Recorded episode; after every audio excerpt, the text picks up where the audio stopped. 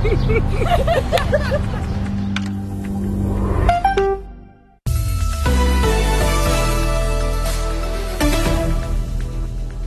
is DW News, and these are our top stories. The German government has strongly criticized Moscow's decision to shut down the Russia operations of this network, Deutsche Welle. The foreign ministry ordered the closure of DW's Moscow bureau and is revoking the accreditation of our colleagues there. It is a retaliatory move for Berlin's decision to ban the German language programming of Russia's state media broadcaster, RT. British Prime Minister Boris Johnson has lost four more key aides as his popularity plummets over lockdown parties. Johnson's chief of staff, private secretary, and communications director have all resigned. And policy unit chief Munira Mirza quit over Johnson's controversial comments on Monday attacking opposition Labour leader Keir Starmer.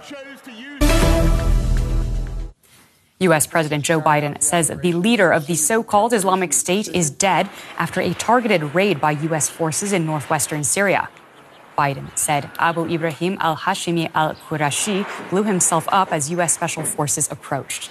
Several other people were also killed during the operation. This is DW News. You can get much more news on our website at dw.com.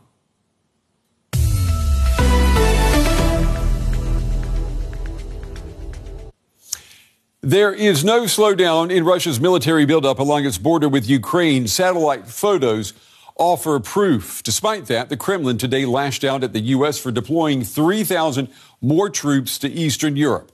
Russian President Putin's do as I say, not as I do drumbeat on Ukraine, NATO, and the U.S. It may sound like a broken record in Washington, but here in Berlin and in Paris, and especially in Kiev, they're hearing fewer echoes of a president preparing for war and more and more sounds of a president waiting for someone to call his bluff. I'm Brent Goff in Berlin. This is the day.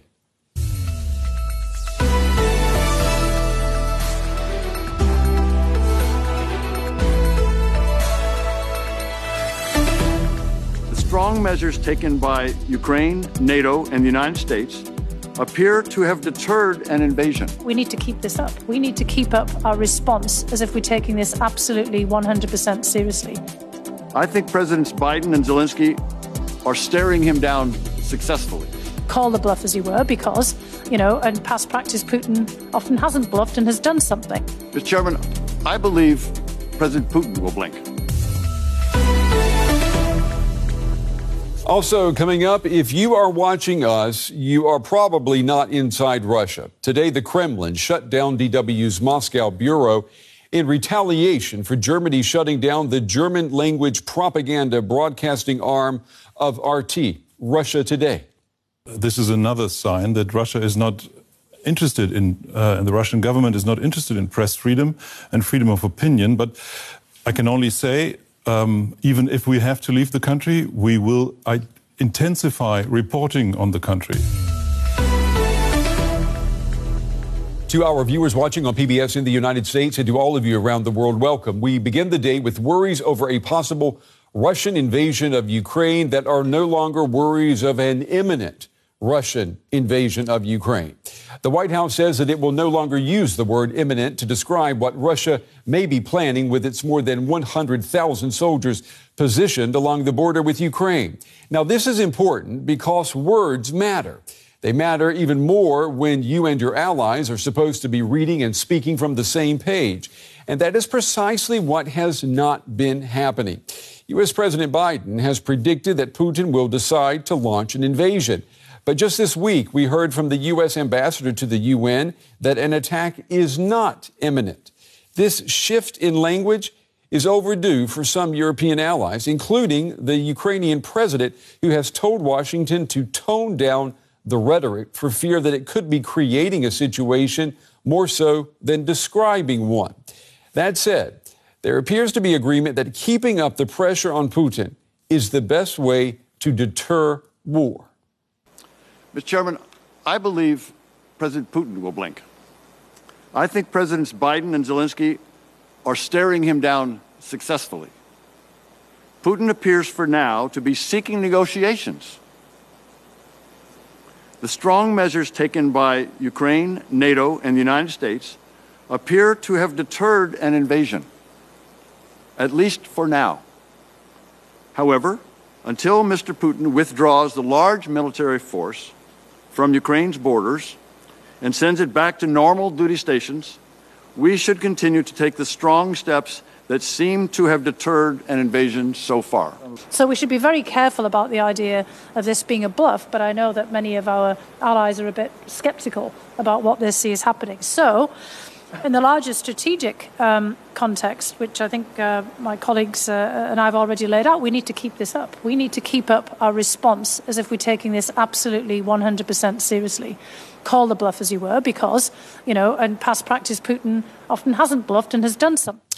Well, my first guest tonight has used several words to describe U.S. foreign policy in Ukraine and Russia, including the words not sane. Lawrence Wilkerson is a retired U.S. Army colonel and served as chief of staff to U.S. Secretary of State Colin Powell from 2002 until Powell's resignation in 2005. He joins me tonight from Falls Church, Virginia. Mr. Wilkerson, it's good to have you on the program tonight. And I don't want to steal your thunder here, so how is U.S. foreign policy regarding Ukraine and Russia, at least in the last 20 years, not sane? I think the fundamental reason, and the reason that I would describe it that way with a lot more than Ukraine expansion in general, for example, is Article 5. The reason NATO is arguably one of the most successful, if not the most successful, political and military alliance in human history is Article 5. I don't think you're going to find too many treaty commitments, even after Westphalia, that have that kind of commitment in them. Now we are launching operations in Afghanistan, in Syria, in Iraq with NATO partners. Article 5? Mm. An attack on one is an attack on all. Every country, all 30, well, all 29 others, will come to the aid of the one attack. No American is going to risk nuclear war for Montenegro, nor Latvia, nor Estonia, or Lithuania, let alone Ukraine. This is insanity. Do you think that NATO should guarantee in writing to Russia that Ukraine will never join NATO or that NATO will stop expanding eastward? Can't now because it's become too much of an issue with us and prestige is at stake, unfortunately. I think what we're hearing right now, what I'm hearing right now, that we are recognizing Vladimir Putin's genuine concerns about ballistic missile defense launchers that could be cruise missile, nuclear tipped cruise missile launchers and put Moscow and other targets in Russia under extraordinary duress because of the short warning time. I think that's the real issue here. And I think we can back off that. I think we can talk and we can diplomatically deal and we can say ultimately, okay, we're not putting any BMD launchers in Ukraine. Maybe not anywhere in Ukraine, but certainly not anywhere uh, that would be really dangerous for the Russians. So I, I, think that's the issue, and I think that's what we're dealing with, and I hope it is. And I think we can find a solution around that. Well, I mean, could we reach, uh, let, us let, call it uh, an understanding between Washington and Moscow that there will be no further expansion? I mean, I, I guess you, you're, you're talking about, you know, trusting each other and is there any trust reservoirs we can dip into at this point? Well, you go, you, you go back to, to my time. It seems like eons ago now, but when Edward Shevardnadze and Mikhail Gorbachev and Jim Baker and George Bush, George H.W. Bush were talking, Colin Powell was involved. Colin Powell was in Warsaw instructing the Warsaw, previous Warsaw Pact General Officer Corps in how to work in a democracy those were those were halcyon times. They were great times. We were talking about Russia being a partner in NATO, ultimately even possibly being a member of NATO. Where it went astray was William Jefferson Clinton and the beginning of political political opportunity in expanding NATO and getting everybody titillated about it, including the nuclear weapons complex, including the military industrial complex, making money off selling aircraft to Poland and every other country we could bring into it.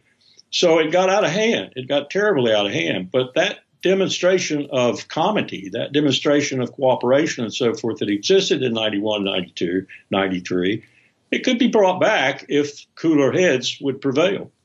Well, let's go back to 1991 for a moment. You know, we had the U.S. Secretary of State, James Baker. He spent a couple of weeks in Europe at the time that the Partnership for Peace initiative was being discussed.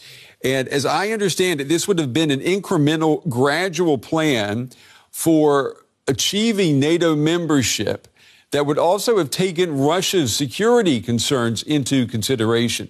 Now, as, what I've read is that Mr. Baker, he liked the idea, but when he got back to Washington, President Bush told him, I'm nixing that. Is that, is that one of the biggest failings right there with what, how we've been handling Russia? Well, I wasn't in the room if that occurred, but I did get a debrief almost every time that the chairman of the Joint Chiefs of Staff came back from a National Security Council meeting, Colin mm-hmm. Powell. And those debriefs were pretty thorough. And nothing like that ever was debriefed to me. And I can't imagine that Colin would have kept that from me had it actually happened because he was ecstatic. He was euphoric that not only had the Cold War ended, but he was going to Vienna to lecture Warsaw Pact generals he was talking with Warsaw Pact generals about how NATO was going to be a partner with them. Mm-hmm. And that in the future, perhaps even some of them could be members of NATO. Could, could they meet all the requirements? Actually, the requirements for being a member of NATO are rougher than the requirements of being a member of the European Union, if you look at them closely. Mm-hmm um, all about democratic governance, lack of corruption, and so forth and so on. And if you applied all those requirements, none of the new people we've let in would have been let in. I well, guarantee you. Well, Mr. Well, but I'm we trying. Well, I, am trying to figure out though where, and it sounds like it was in the 1990s. Where is it though that we lost this, you know, this unique opportunity to change NATO, to change the definition of NATO, and to bring Russia in, take advantage of the changes of the early 90s, the, the Berlin Wall had fallen, and to have peace in our time. Where did we lose that grand opportunity? Well, this is what I teach, and you're asking me about things I, I really do know the details of. Not only do I teach it, I was there. I took the Marine Corps War College seminar when I was director of the War College to Bill Perry's office, the Secretary of Defense for Bill Clinton. And we had hour long sessions with him he was as euphoric and as genuinely pleased about what was happening as Colin Powell had been before. Mm-hmm. And so was his general, Shock Shalikashvili. What happened was in the second election that Bill Clinton had some difficulty, he thought, getting reelected in, he needed some political opportunities that uh, showed his bona fides in foreign policy too. So he began thinking about changing what had been a very slow, incremental, you say it's okay, we say it's okay process into a slap, slam bang, let's go. And all of a sudden, NATO expansion became his one of his number one foreign policy objectives, and it just took off. Mm-hmm. Um, and it's been going ever since. And as I said, it's it's led to an ins- insane situation. Thirty countries in NATO. There is no American out there in the hustings who understands what's going on first. But second, when they're told that they are committed to nuclear warfare for some of these countries they couldn't even find on a map, yeah, NATO's not going to last much longer. Well, well, let me ask you this, Mr. Bush. You served in the Bush administration, the second Bush. Um, I want to make sure we get that right, which took the U.S. to war in Iraq. The trust that was broken here in Europe that lingers to this very day. We see it in our reporting here all the time when you we're bet. talking about foreign policy. Um, there's this suspicion that the U.S. wants war or, or, or that its end game is to have a perpetual conflict demanding the production of weapons. Is there validity to that suspicion?